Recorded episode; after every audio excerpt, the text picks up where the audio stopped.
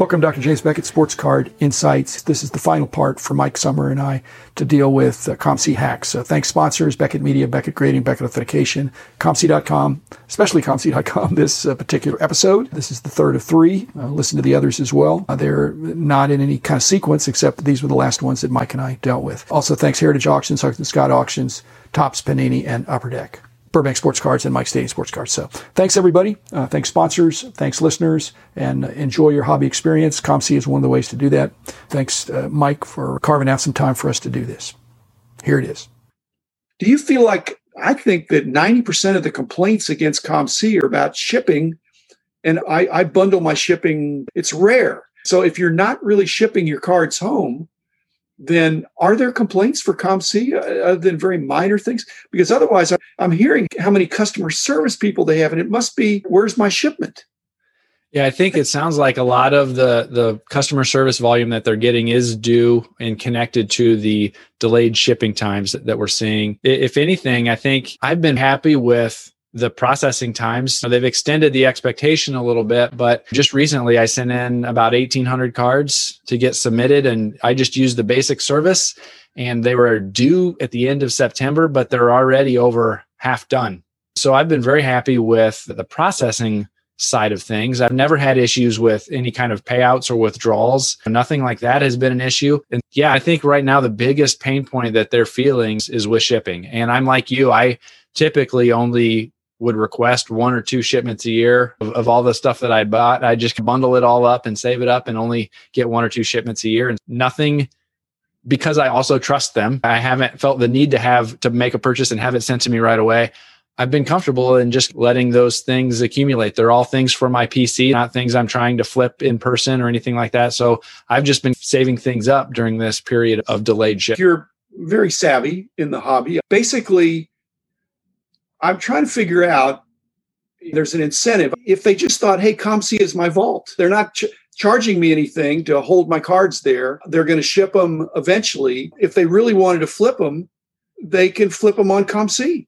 Mm-hmm. I, I'm thinking, I'm trying to figure out if, if they just thought, you know what, COMC is way behind on shipping. I'm going to consider alternatives to having them ship it to me. I'm going to repost it on COMC, or I'm going to tell my friend to join COMC and buy it from me. I'll take a special offer from them or something. But if and if it's just for your PC, it's your vault. It's there. Otherwise, you're just going to get frustrated because anybody that's run, I think it's interesting. I enjoy hearing you talk about is when you bought a million card inventory. When that happens, you have a completely different perspective about the volume of the industry. Now you got to multiply by many times to get to COMC.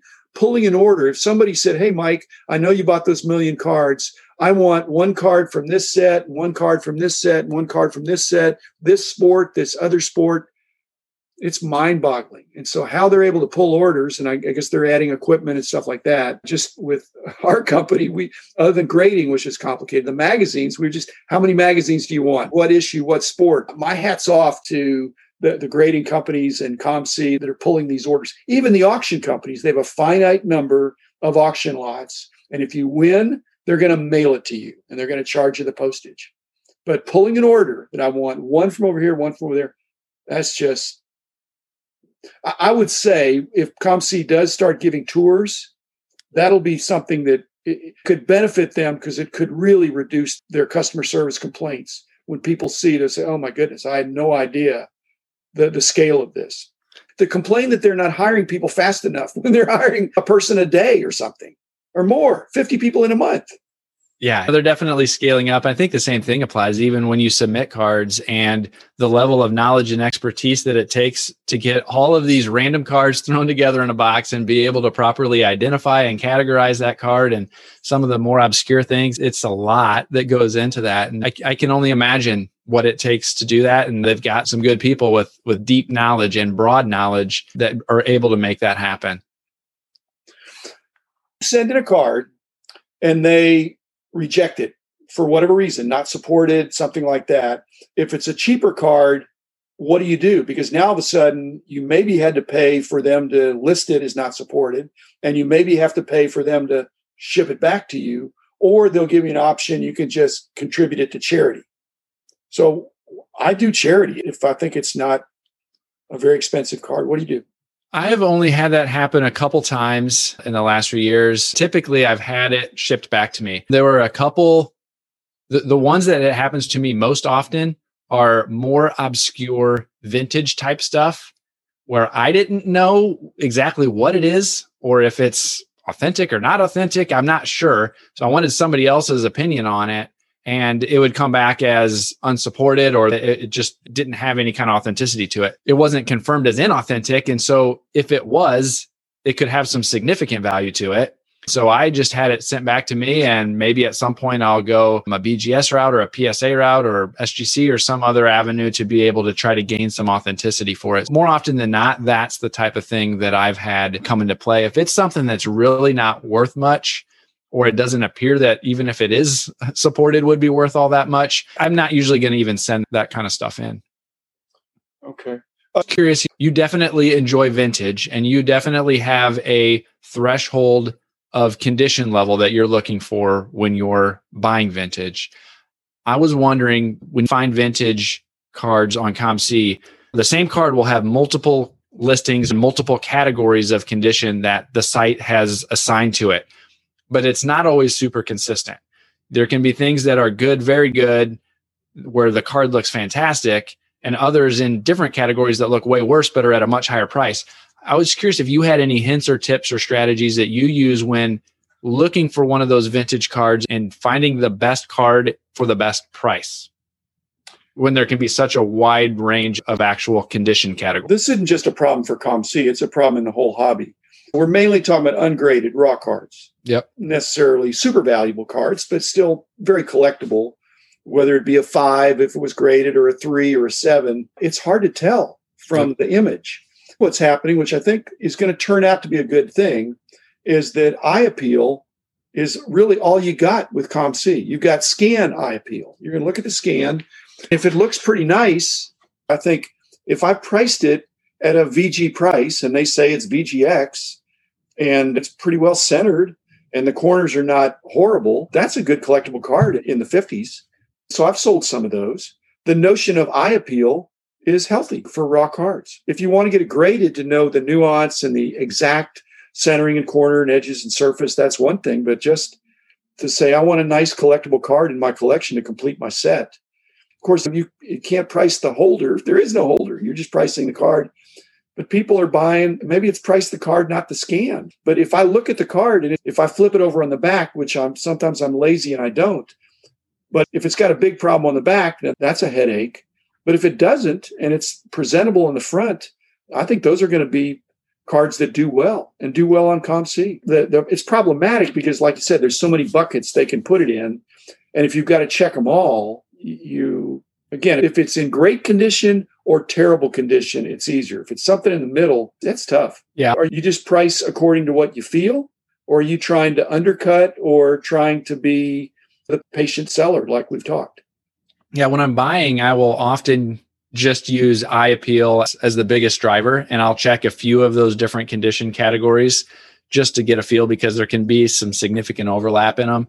As a seller, I'll typically look for some that look similar based on the images that are on there and then try to price similar. Some of that vintage type stuff are things where I will be pricing more along the lines of what it looks like a similar eye appeal card is going to have to, to the others on there versus trying to be the lowest or anything like that. Yeah, you could be the lowest within your condition category, but then there's a lesser condition, and some of those look just as nice. It's problematic, but it adds a dynamic element that allows people, if they do their homework and, and really study it, there's some bargains there. I agree. Okay, do you take advantage of downloading the spreadsheet of your past sales and doing some analytical work there of what's selling and all that? I've done that a little bit. It's a bit of a chore. I think there's mining big data, but do, do you do that very often? I don't do it from the perspective of analyzing which cards are selling. I do it more from a, a financial or accounting purpose, tax purposes, and those types of things to be able to capture my sales, my fees, and all of that type of stuff where I can filter by um, category and doing some of those types of things. So I definitely take advantage of the downloadable spreadsheets, but it's more from a tax financial purpose than it is for analyzing the the categories, sports, or players, or anything like that. You're a finance guy.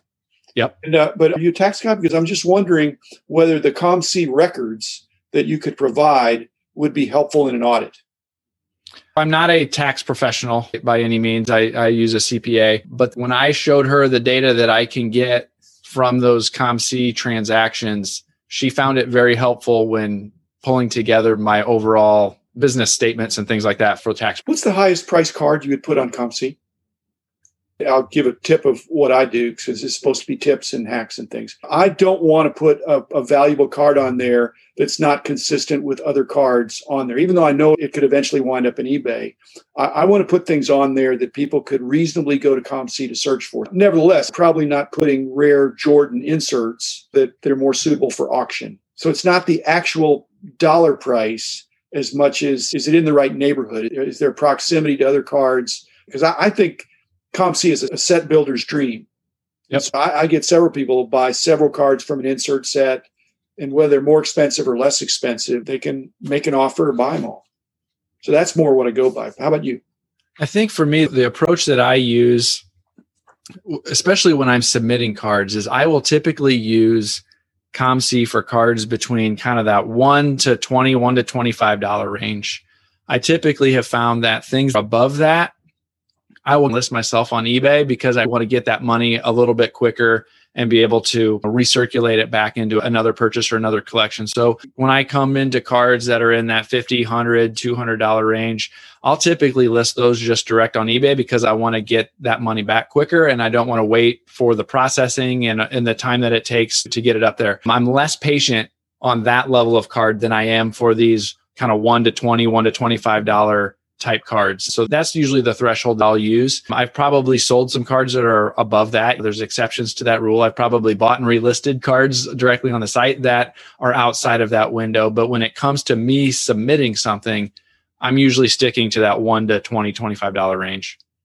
Yeah, I'll go above that. Like I said, if they're already on. If I was listing a whole bunch of cards from one set, let's say 100 cards that are buck 70 cards. They're filling in. It's not an easy set, but not a hard set, but it's something. And so all the cards, so I have 100 of them, and they're all going to be priced at a buck 70. Do you know the hack for how to enter 170 without typing in the numbers?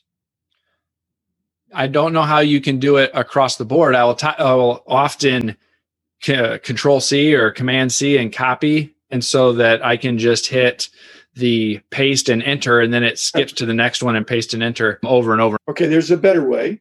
Okay. Uh, basically, you put in a dollar 1.70, enter, and then it automatically puts you down in the next one if you sequenced them. It repeats the, the last price that you did. So go buck 70, buck 70, buck 70, it's just start, you do the enter. Okay. Yeah. If you're doing a whole bunch of cards, and that's another reason for sequencing them. I, I did a whole bunch of cards back a long time ago, and they used to have their bulk price editor. I don't think that's been maintained. It went away for a while. I think it did get reintroduced at some point, but I use a Mac and it's never been no, something they, that functioned they, on a Mac.